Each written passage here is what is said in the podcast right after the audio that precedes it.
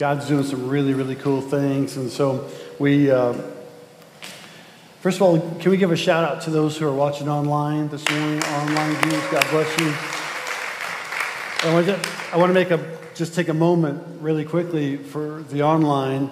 So September 1st, two weeks from today, we're going to be taking communion. If you watch online, uh, on a weekly basis. If you uh, chat right now with our people or email Aaron, A A R O N, at gracechurch.tv, and would like to take communion with us, we want to send you the communion elements so that you can take it together with us at 11 o'clock Eastern Time uh, as you watch. I think that'd be kind of cool. Wouldn't that be cool to take communion all together just around, around the country? And so if you're if you would like to, uh, email us your information or chat and uh, we'll, we'll get all the information, all the elements out to you, praise God. So here's what we're going to do.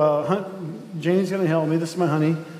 And Andrew and Emily are going to help. And so we have, can we, does, do you want a mic? We got a mic down there for you. you just want to read them? I want to read them a little bit, yeah. So uh, we have bags, we have baskets. Uh, this is Janie's idea. So in the baskets, uh, there's some like candy and popcorn for the teachers. We're going to this is going to be this is going to be cool.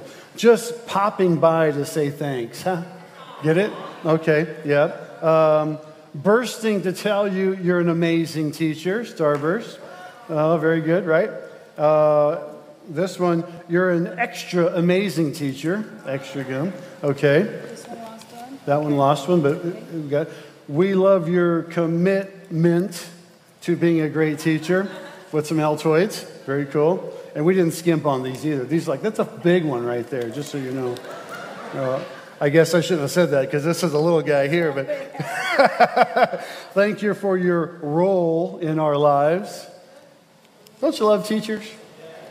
It's been a joy being in your class, although maybe we haven't been, but I love almond joy. And then you're officially an amazing teacher with Swedish Fish, so very cool. All right. Teacher, you're worth a hundred grand. You may not get paid that, but you are worth a hundred grand. And uh, we have a bag. Can you, Emily, can you give me a, just hang on there for a second? We have a bag of school supplies, and I mean, it's loaded up with just all kind of stuff Sharpies and pens and paper and uh, glue and just, I mean, it's a heavy, it's a full on bag. So, what we're going to do, and each teacher, we have a check for $125 for you if you signed up to, yeah, that's good, right? Whatever you want to use. If you want to buy a brand new outfit for the, for the first day, buy a brand new outfit. If you want to use it for your classroom, if you want to, if you got to do, do whatever you want to do with it, you do with it, okay? So here's what we're going to do. I'm going to call the name of each teacher that signed up one by one, and, and you're just going to hoot and holler like they just won the Academy Award, okay? Is that, we're, I mean, we want to appreciate our teachers. And then you're going to get it, uh, teacher, and you're going to stand down here. You're going to form, and then we're going to pray for you. The kids downstairs are going to be prayed for, and they're all getting a backpack. So you're going to get this, and then you're going to grab a bag, and these bags are all the same. So grab a bag. Drew and Emily's going to give you a bag, and you're going to grab one of these, and then you're going to, and the crowd is just going to erupt like you just, you know, won the Academy Award, and then you're going to stand up here across the front. There's 15 of us, 15 of them, and so then we're going to pray for you. So are you ready, congregation? All right. Are you ready, teachers? Sarah's ready. That was, Sarah's ready. that was horrible, but it's going to be good. Uh, she's up here. She's Oh, coming there up she here. Yeah. All right. So teacher number one, Amanda Lemaire. Yeah, yeah, that's good. Wow. Wow. That's, that's awesome. Hey, don't don't wear yourself out on the first one. But that was amazing. That was really good. Okay, second one, Ashley Floyd.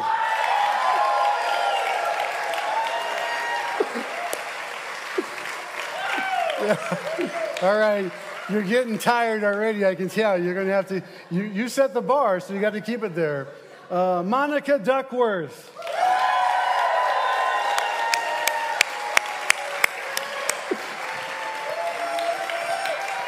That's, oh, that's good. Yeah. Woo! awesome. Oh, see, that was good, really good. All right, number. Our this next one here is Katrina Jones. Come on, church. She's not here. Okay, we'll, we'll pause. Her loss. Her, my check. No, Pam Fultz.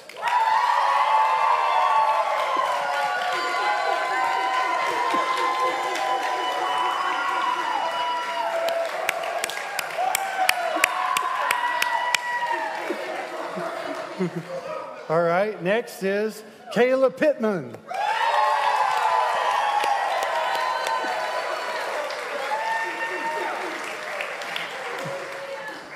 All right, next is Sarah Leinhart. Leinhart.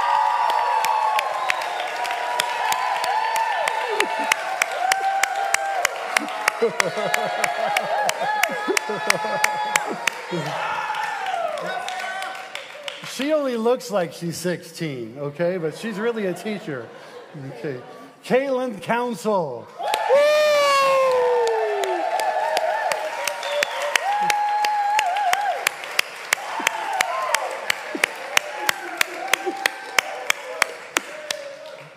You're doing good. Awesome. Ellen. Ellen Ennis.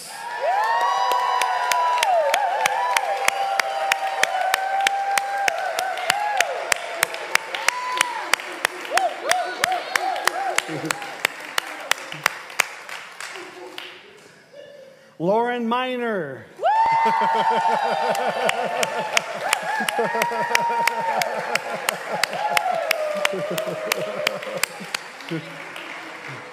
Chip. Chip Watts.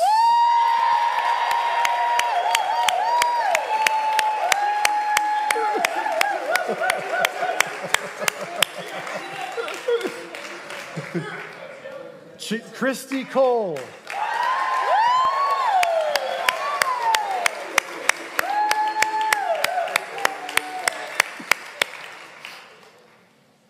Derek Miner.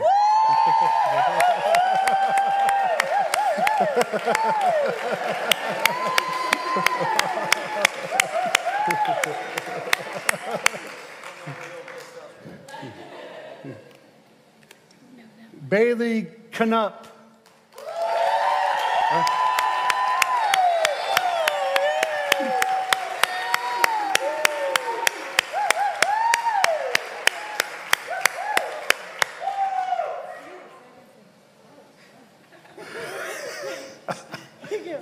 And last but not least, Oh. Ellison Tompkins.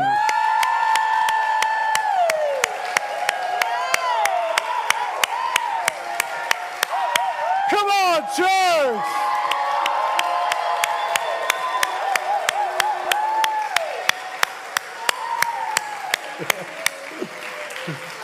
Come on! Come on!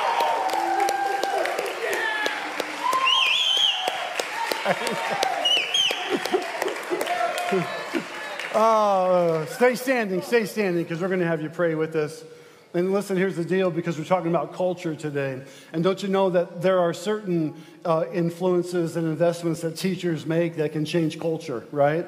And so, aren't you glad that you're a church that can bless teachers, that maybe they can feel appreciated going into the school year, an underpaid job, a job that maybe is, some not always thanked, uh, a job that maybe is taken for granted, a job that maybe is people just look at and say, yeah, yeah, yeah, you're a teacher, maybe you're second best, or maybe kids today are empowered to mistreat teachers. Aren't you glad that you're a church that can lift it up and raise it up and pray for our teachers and bless them and build them? Can we give up one more time for our teachers this morning because we appreciate them? Thank you, teachers. Thank you. Thank you. Thank you. Thank you. Praise God. So cool. Raise your hands this way if you're comfortable doing so. Father, you're an awesome God. And we thank you so much for teachers today.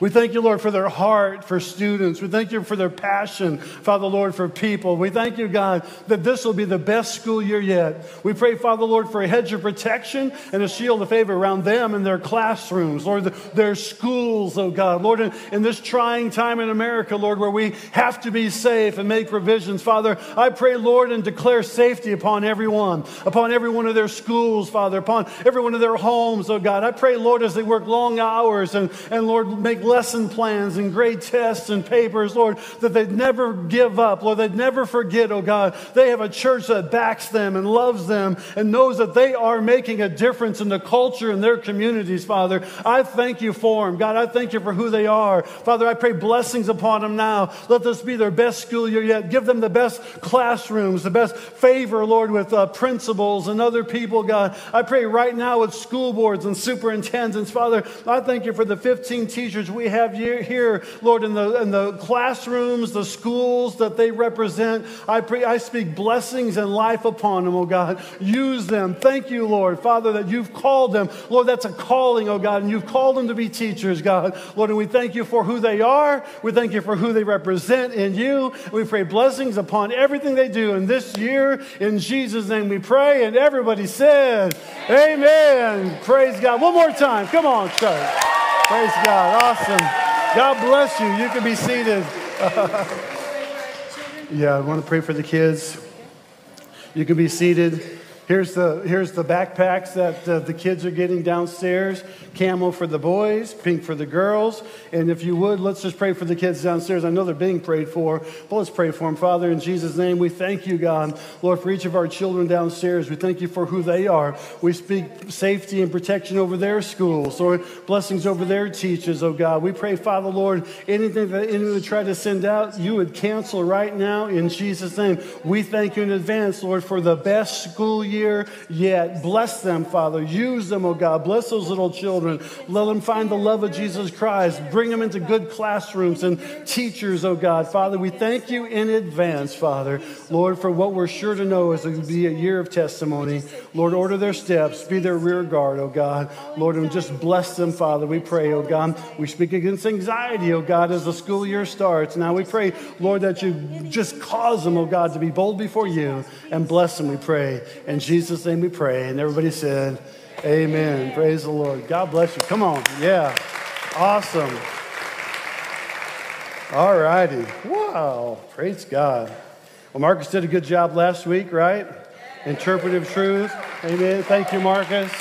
Good job. Praise God. We talked about absolute truth before that, the week before that. So, absolute truths, you know, God, uh, sin, obviously, because Adam and Eve fell, uh, Jesus Christ coming to earth to redeem us and be our redemption. And then, of course, salvation. Last week, interpretive truth, things that maybe we encounter or don't encounter, things that are make for really great discussion, uh, like are you pre-trib, are you mid-trib, are you post-tribulation, uh, rapture theory, are you, you know, do you speak in tongues, you don't speak in tongues, you are filled with the baptism of the Holy Spirit, is that evidence by speaking in tongues? A lot of those things that we talk about. Today, we're going to talk about cultural truth and cultural truth is really difficult uh, and different because in cultural truth, we have to be careful because culture changes. But culture, although culture changes, our truth can never change, right?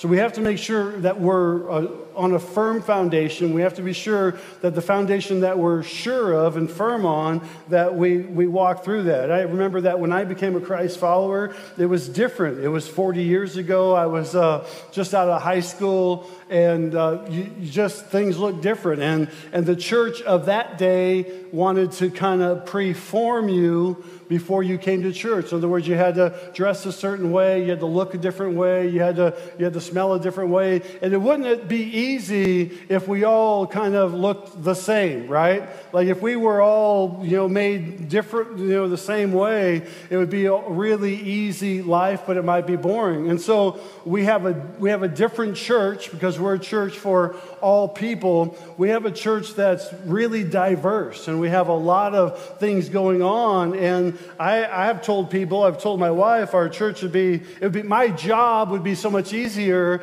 if everybody was a certain way and thought a different certain way and did a certain thing and, and all those type of things, but they're not. And we're, we're a church for all people. Can you say amen? amen.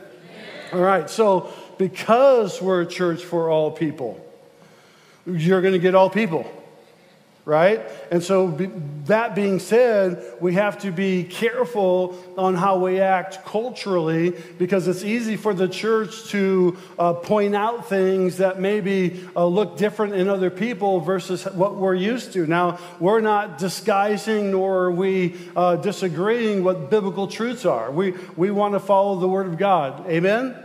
And when we follow biblical truths, then it becomes easy for us to say, listen, if I, if I understand truth, and someone else might say, well, that's your truth, this is my truth, because the Bible says many different things. And, and then we, when we look at what the Bible says in some certain areas, we have to be careful. Like some people would say in America, and I'm going to, so first of all, do you love me? Will you continue to love me after this message?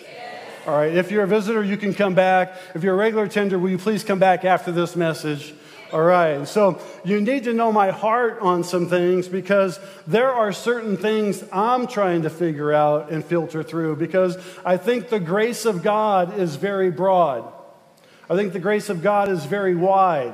I think, and when we look at the grace of God, we have to look into our heart. Now, there's some, there's some standards that I would set for both myself and for our church as the leader of this church that maybe are prevalent in the culture today. And I'll talk about two of them because they're, uh, they're, they're just prominent. So, a lot of people uh, may or may not want to build a wall from uh, America to uh, Mexico. Now, both of my grandparents came over on a boat uh, during World War I from Europe, one from Belgium and one from Poland, and there is no record from them going through Ellis Island. So I don't know if they came here legally or not legally. And my dad's a first generation U.S. citizen, and so I don't know. So I am passionate about people that come to America, at least giving them a chance, okay? Now hear me. Are you with me? Three yeses, okay. Well, we know where you stand. okay, so my, my point is this that uh, we, have a, we have a person in the first service. Uh, uh, she just told me that her, her husband got deported back to Mexico, and it may be up to 10 years uh, before she sees him again. Those are things I deal with, okay? And so those are things that we deal with as Americans. Those become cultural truths. So that's when I say a cultural truth is that's our culture today. We have to pray for wisdom in Washington. We have to pray for wisdom in our uh, government, state and local. We have to pray for uh, legislation we have to pray for those things. But more than anything, the church cannot cease being the church right? The church has to be the church. Another thing then would be same sex marriage. Now, Pastor, what you, what's your stance on that? I've said it before, I'll say it again. I believe in a biblical role model marriage of one man, one woman, okay? The, reason I state that is because we are a diverse church and we have diversity in our church, but I've stated it to a lot of our people in our church who are diverse, okay? This is my stance, and I, I, I, I stand by that as a pastor of a church, but we're still a church for all people. We're a church that will welcome anybody and everybody into our church. That stance that I have is again based on Adam and Eve, and then it's based again on what Jesus said. Now, I'm not using that as a trump card today, as a, as a, as a, uh, that might have been a bad phrase. So, so sorry. I'm not using that as, have you ever played the game of Rook? My wise family loves Rook. I hate games. I hate card games. I hate board games. I just do good. Good game, and game. His family like they game, know, turn and the game turn and the game but got a game they've got a turn or, some, or something well the, i'm not using what i'm saying today as a rook card for anything I, am simply saying to you there are a lot of uh, paradigms here from all the way from wanting to build a wall to keep people out, from deciding on who gets married, when, where, and why. And we have to take a stand on some things. All of my stands that I take will have biblical references, but again, that doesn't mean that we don't love all people. That's the way we see it, that's the way we're reading it. Are you with me? Is that okay? So uh, I'm not, again, I'm not, I please, please, please If you're here or you're watching online, do not get offended by what I say. I'm speaking culture, okay? And by the way, these cultures have lasted for about 4,500 or 5,000 years. A lot of people will say regarding in time, as it was in the days of Noah, as it was, the pastor, we're going into the days of Noah, that they were married and being married. These are the days of Noah, but so that were they then, so they might be 100 years from now should Jesus not come back. I believe the table is set for him to come back. I believe that he could come back today if he wanted to, or, or his father tells him to. But I'm saying at the same time, it may exist for another 100 years, 200 years. There may be a 300 year window where Jesus, where, don't you know that Jesus wants everybody saved? All right, don't you know that Jesus wants so people who don't now the common ground. And here's what here's what I want to hope. Here's what my hope is. Here's what my prayer is that no matter your stance on any issues, whether it be political, whether it be diversity, whether it be uh, social, whether it be economic, your stance on anything starts with our heart. Okay, Jer- uh, Jeremiah 4 4 says that we need to circumcise the foreskin of our heart. Why is that? Because we become callous in what we believe. The scribes and Pharisees, historians tell us, 125 years before Jesus came to this earth, was born on this earth, they were the most radical, God fearing people alive. Like they loved God. They went to every church service. Like if it was today, they went to every Bible meeting, they went to every church service, they, were, they ran here and there and everywhere. They were just loving on God. But they started to love their works and they started to love their rules. And when we start to love our works and our rules more than we love God, we've missed the boat. And so a lot of people will be like, you have to do this to be saved. You only have to do one thing to become a Christ follower, and that's accept Jesus Christ as Lord and Savior. When you accept Christ as Lord and Savior, you have started this mission or this journey of now following Christ. And the, and the rest is between you and God. Now, the church is in place, discipleship is in place, people, teachers, and preachers are in place, apostles are in place, evangelists are in place to help with that work. But sometimes we've gotten it a little confused and a little messed up, thinking that now we have to tell you what to do rather than show you and teach you what to do.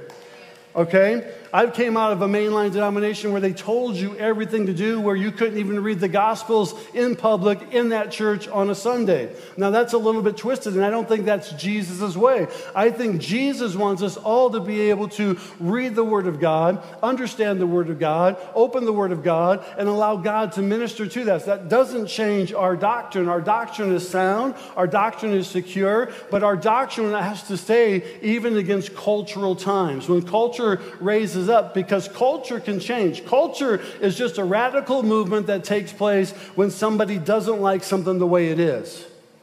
So then a movement starts. And when a movement starts, then the culture starts to shift. We're, we're past, in America, we're past a post Christian nation. Now they say we're a post truth nation, okay? When we lose truth, we lose out. Now, again, that's not to admonish anybody for saying, listen, well, he, he says I'm not being truthful, he says uh, I'm not being right. There are a lot of scripture that will tell us different things about different scenarios that I won't go into today because I think we need to, Ephesians, or Philippians 2 and 12. Uh, Janie ended the first service with it plan out our own salvation with fear and trembling. Therefore, my beloved, as you have always obeyed, so now, not only as in my presence, but much more in my absence, work out your own salvation with fear and trembling. Paul is talking to the church at Philippi, and he's saying this one thing listen, if you, if you call Jesus Lord, you need to make sure that your heart is right, that what you're living and doing, you're, you're, you're being part of a God movement. Billy Graham says it this way it's the Holy Spirit's job to convict us, it's God's job to judge us, and it's our job to love Him, right? Are you with me on that one? That's a beautiful, powerful statement. So, if we can be a church of love, and if we can be a church of love for all people, and someone comes in and says, Pastor, I don't think I need to change. I think I'm fine just the way they are, they're the ones that have to stand in front of God, not you. You have to stand in front of God on how you loved people. how you worked with people, the example that you were. Well, do you think I can live my life just any way I want? I don't think that's a good way to go. I, I think there's some danger there. And I think if you're not careful, if you pray off the power of the Holy Spirit and conviction of the Holy Spirit too often, there is a chance you could become reprobate. That, that power of the Holy Spirit to draw you uh, loses. So here's what happens when you know it, and if you're, if you're a Christ follower and you've dabbled in temptation, so whatever that temptation may, must be, that first time, it's like the Holy Spirit just pounds on your heart. Like, oh, dear Lord, I, mean, I wish I'd never done that or thought that or said that. And then all of a sudden you, you do it again, and the Holy Spirit pounds on your heart. And then after a little while, the Holy Spirit and that knocking gets a little more faint and a little more faint and a little bit more faint and a little bit more faint. And the Holy Spirit's like, well, if you know better than I do, you just go ahead and do it. And we become part of a scenario that we loved and knew God at one time. And then God didn't walk away from us, but we walked away. Paul says it like this in Romans, the second chapter, starting at verse number, I think, 12. For all who have sinned without the law will also perish without the law, and all who have sinned under the law will be judged by the law. For it is not the hearers of the law who are righteous before God, but the doers of the law who will be justified. In other words, the law was set up so boundaries were in place when the Israelites came out of Egypt with those boundaries to prove that they needed a Savior, not to prove that they could live by the law. Nobody could live by the law, the 633 laws that were, that were established. For when Gentiles who do not have the law by nature do what the law requires, they are a law to themselves, even though they do not have the law. Verse 15, they show that the work of the law is written on their hearts, while their conscience also bears witness, and their conflicting thoughts accuse or even excuse them. Verse 16, then we'll come back to 15. On that day, when according to my gospel, God judges the secrets of men by Christ Jesus. Let's go back to 15. There's a couple words there that are really, uh, really important. So, what Paul is saying here is someone, someone is in their, uh, someone's following Christ, they've given their heart over to the Lord. They love God. And this is my complexity. This is where I'm at. So, like, Lord, how can, how can uh, Abraham be the father of faith, have lied a couple times in Scripture, and you say all liars go to hell? in Revelations. How can David, uh, who is like the lineage of David, Jesus comes from, lion of the tribe of Judah, he's the branch of Jesse. David uh, commits a, a uh, adultery. He, he uh, arranges a murder. Uh, he eats the showbread. Uh, his family is a wreck. And uh, by all accounts, he, he divorces uh, because um, Saul takes Michal from David and gives her to Pitla, so there's got to be a divorce there. Five things that, according to the Levitical law, would have stoned David. And in Acts 13 25, you call him a man after your own heart. How can that happen and this happen? How can Jacob have two wives and two mistresses and you form a tribe of Israel out of those four? How can that happen? I don't, I, in my simple mind, and I know I'm simple and you guys are a lot smarter smarter than me. How can that happen? And we have such cultural differences today. Like, what's the problem? And I, I feel like the Lord keeps going back to what he said in 1 Samuel, the 16th chapter, to Samuel. And when Jesse kept bringing the sons by, uh, Abinadab, Eliab, Shammah, and all of a sudden God says, wait a second, you're looking at the outside appearance, I look at the heart. Because otherwise, all of these people in the Old Testament that I mentioned, throw in Noah who got drunk, uh, throw in Gideon who was a countered, uh, coward, they're all mentioned in uh, uh Hebrews, the 11th chapter, which is we call the Faith Hall of Fame. These guys are monsters in the kingdom, yet they all have these major flaws. Now, I'm not going to minor on the major today and talk about their sin and talk about their flaw. There's got to be something different. And I believe it's right here in what Paul says God looks at your heart. And you are either accused or even excused by your heart. So, in other words, the person who just seems like they're dabbling in sin, they just, they don't, they just absolutely don't, in our minds, they don't get it. I don't understand. But in their heart, they're like pursuing God with everything. It just, it just doesn't work out. It's not totally catching it. It's not totally working. And you know, David, he repented of those sins, and Abraham, I'm sure, repented of those sins because he made an altar. But if we look at just the sin or perceived sin, and we don't see the heart, then aren't we becoming a judgmental society? Isn't our culture of truth judging people that stack up to us while there may be secret sin in our life or secret flaws in our life that we don't want other people to see? And sometimes the church has this idea that if I pick out sin that I'm not doing, then it makes me okay. Where, where God's saying, if I can look at the heart, and maybe someone seems like they have it all together, but their heart is manipulative, their heart is hard. And Jesus said, when he was speaking in Matthew, I think around the 24th or 25th chapter, he said, I'll tell them, depart from me because I never knew you. Now, that word new goes to the heart. It's an intimacy. Uh, the book Emotional Intelligence, written maybe 10 or 12 years ago, uh, has, a, and I forget the author this time, has a segment in there of me and Blake. Blake, come up here for a second. Welcome Blake back, everybody, from his mission trip. So, if Blake and I are talking, what's, what, like, what are you really passionate about? Getting married? Yeah. Okay, so, all right. So, so we're going to talk about marriage right? And you and I are we're talking about marriage, and because you're passionate about it, and I'm I just I just celebrated 39 years of marriage. Like that's right.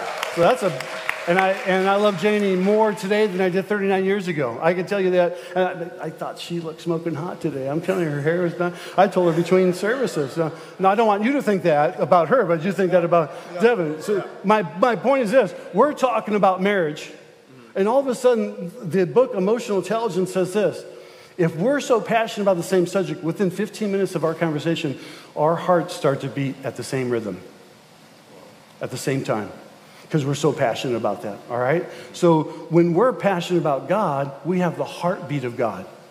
And then nothing's hidden from God in our heart. It's when we try to hide things from our hearts. Like, you're, yeah, I not really want to get married, you know, she's making me, it's all this. And I'm passionate about, I know that's not the, the case, but I'm passionate about my marriage. And you're like, yeah, shut up already. Let's go to the ball game, you know? It's, our hearts are never going to beat the same.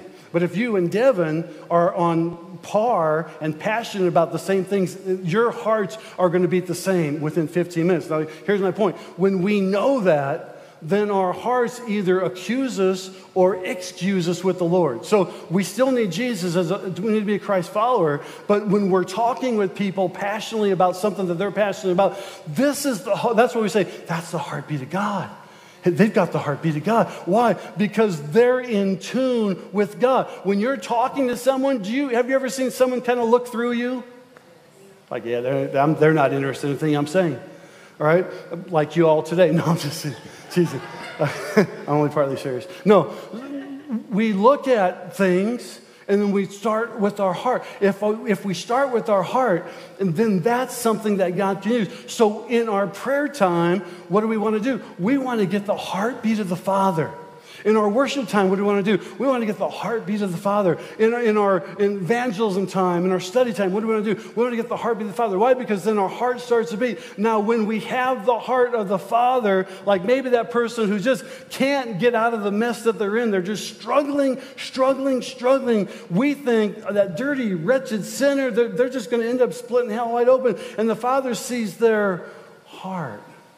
But on the same time, someone who masks it very well and does just a really good job putting a mask on, they come to service, they're worshiping and all that, but behind the scenes, they're trying to manipulate stuff, they're trying to change things, they're trying to. He, Jesus says, I never knew you. In other words, you never had my heart. We never went back and forth like this. And so, even though they use his name to cast out devil, even though they use his name to, to preach the good news, even though they use his name to have doors open for them, he never knew them. Why? Because because he never, they never had the same heart. Does that make sense to you? When you have the heartbeat of the Father, it doesn't necessarily mean everything's going to go away and everything's going to be fine, everything's going to be dandy. Yeah, yeah, yeah. There's still going to be some heartache in your life, quite possibly.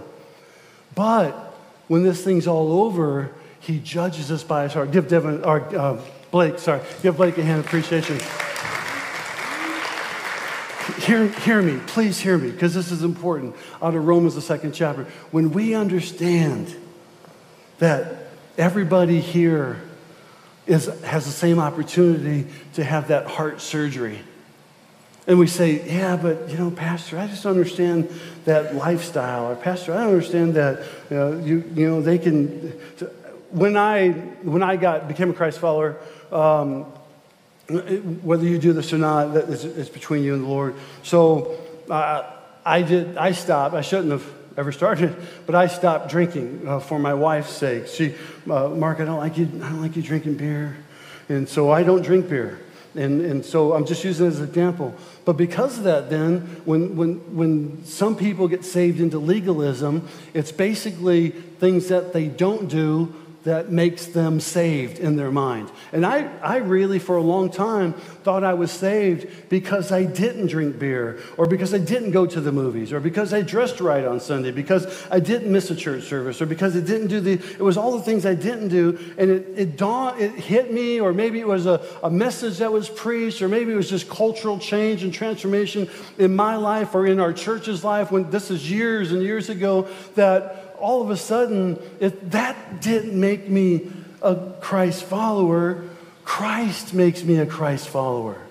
And if, I, if Christ has my heart, then I become a Christ follower, and then the Holy Spirit deals with me on things that needs to get rid of me. This is why Paul said, work out your own salvation with fear and trembling. The Jews knew that God was so holy that if the priest went into the holiest of holies and he wasn't right, he died on the spot. They had to drag, drag him out by a bell chain that was tied around his ankle. So that's a fearful thing. Now Paul's saying, no, that same God, he lives in your heart. You have to work that out with fear and trembling. And we have not grabbed this concept in all the days of the church because we say, I got to work out my salvation, but Jesus is the only way. How does that work? When you become a Christ follower, hear me, this is important. You need to allow the Holy Spirit to convict you on certain things. And if, as the Holy Spirit convicts you on those things, you start to change your own culture because all of us are sinners saved by grace. We've all sinned and fall short of the glory of God, every single one of us. And it's easy for some of us, or for churches, or people in general, to pick and choose what sin seems more hideous. Well, that guy's a mass murderer. He should die and go to hell, or he needs to be, he needs to be electrocuted, or he needs to be shot, or whatever the, the case may be. Or the Bible says so. Well, the Bible also says don't judge and don't gossip. But we do an awful lot of that in the church. The Bible says an awful lot of things. And so, what's the gauge? How do we pick and choose? I mean, if Aaron didn't make, if Abraham didn't make it, if Moses didn't make it, if Noah didn't make it because of their failures, if David didn't make it, and I'm quite sure they all did because if I read the scriptures the way I think I do, it seems like they made it. I'm not excusing sin today. But the bottom line is sin is between you and God. I mean, if you want to talk about cultural truths, because I think Jesus came as a counterculture. Come on back, worship team. I think Jesus came as a counterculture. Hear me for a second. He knew the Roman culture was bad. He knew the Sanhedrin court was bad, and he knew the Jewish culture was bad. Why he picked that time frame, I'm not sure. It'd been a whole lot easier today. You could have Instagrammed everything, and you know everybody would have been happy and smile at Jesus. Let's see Jesus' story. But he chose to come whenever he, whenever he did because that was like the perfect place and time. It was by appointment. Now, hear me. He never had a problem going and talking to the woman in adultery. He never had a problem going to the talk, talking to the woman at the well that had five husbands and divorced five times and was uh, living with the sixth. He never had a problem with the woman with the issue of blood that came up and touched her, touched him. He never had a problem with the with the leper whom he touched and made whole. And all of those were crimes were punishable by either a week in the house or stoning. Jesus came to correct culture. He came as a counterculture. And for Grace Church to be counterculture, now I don't say that to be a, a cool phrase because it's brutal if you're trying to change culture. It's brutal if you stand up and say, Well, you know, I'm not sure if, if we should do this politically. I'm not sure if we should do this socially. I'm not sure if we should do this, you know, civically. I'm not sure if we should do this economically. I, I'm not sure. But I am sure of this if God pierces our heart, then we're accused or even excused by that. And I'm not giving anybody the leeway to do anything that the Holy Spirit hasn't challenged you on. But what I'm asking right now is that you allow the Holy Spirit to deal with you individually and say, hey, is there areas in my life that maybe, Lord, you're trying to, you trying to change? Is there areas in my life that maybe you're trying to work on? Is there places in me that we use the term sometimes Christian standard, but even Christian standard has changed. But biblical truths have never. But the problem we run into, and this is the, the, the phrase is called an eisegesis. An eisegesis is finding scripture that works good for me. Like this is a, oh, taking out a text or taking out a culture. Solomon, the wisest person in the world, had 700 wives and 300 concubines. Now, that's unconscionable for us today. If, if that took place today, that we would understand that. And yet, Solomon wrote three books of the Bible. I'm not excusing sin or perceived sin. I'm saying if every one of us checks our heart today, then cultural truths are irrelevant because culture should never change truth. Truth should always change culture. Bow your head and close your eyes just for a minute. And here's just what I here's what I'm asking is what I'm preaching, uh, myself included. If we would just check our hearts today, Lord, is there anything in my heart? Is there anything in my life? Is there anything in my person? Lord, that has failed you? Is there anything in myself? And just check yourself for a second. If you're here today, every head bowed, every eye closed, if you're here today and say, Pastor, I need to make, I need to make my relationship right with Jesus Christ, raise your hand right now. Just raise it right up. Thank you for that hand, that hand. God bless you, that hand and that hand. Thank you for that hand. Just raise it right up and right back down. That's all you got to do. And we're going to pray here in a moment. We had several that raised their hands. And, and listen, we need to make sure that our heart is right that we don't walk around in society picking and choosing what we that's how the scribes the pharisees and the sadducees did it. They picked and chose people that they thought should be on their team the way they looked the way they acted. And if we're going to be a church for all people then we have to allow all people to come and we're going to sort through a lot of stuff together. Stand with me if you will. Can we give them a hand of appreciation that raised their hand today? And said i need to make it right I'm going to ask every person here to repeat this prayer after me, and we're going to end with a really good worship song. During that worship song, I want you to ask the Holy Spirit just to deal with you. Holy Spirit, would you just deal with us? Let's pray this prayer together. This is what we call a prayer of faith. You've been around long enough, you know, but maybe it's your first time, maybe you're a new person here. This prayer of faith just simply introduces us to Jesus. The rest is between you and the Lord. We just want to get you on the on the right path. So repeat this prayer. Dear Jesus, I thank you for your truths. I thank you for your love. I thank you for your word. I thank you for forgiveness. I ask for that forgiveness today. Would you save me? Forgive me. Love me. Give me joy. In Jesus' name I pray. Amen. Come on, give a shout out to the Lord really quickly. Amen. God is so good. God is so good. If you're comfortable doing so, raise your hands up. I'm going to pray a brief prayer. They're going to sing a song, and I want to thank you for coming out. I want you just to contemplate some of the things that I've said. If you if you disagree with some of them, hey, don't leave. Just come see me. Send an email or call the office. Let, let's talk. Let's start a let's start a dialogue. James, Jesus' brother, said this. Let's reason together. Let's reason this out in James the third chapter, verses 16 and 17. Let's reason together. Let's talk. Let's have a let's have a conversation. Father, I thank you, God, uh, again for our teachers, for our students, for our congregation, Lord, for your love. And I pray, Lord, all of us together, Lord, that we would challenge our heart, that we make sure it's bent on you, Father, and allow the Holy Spirit to change in us whatever He needs change. In Jesus' name we pray. Amen. God bless you.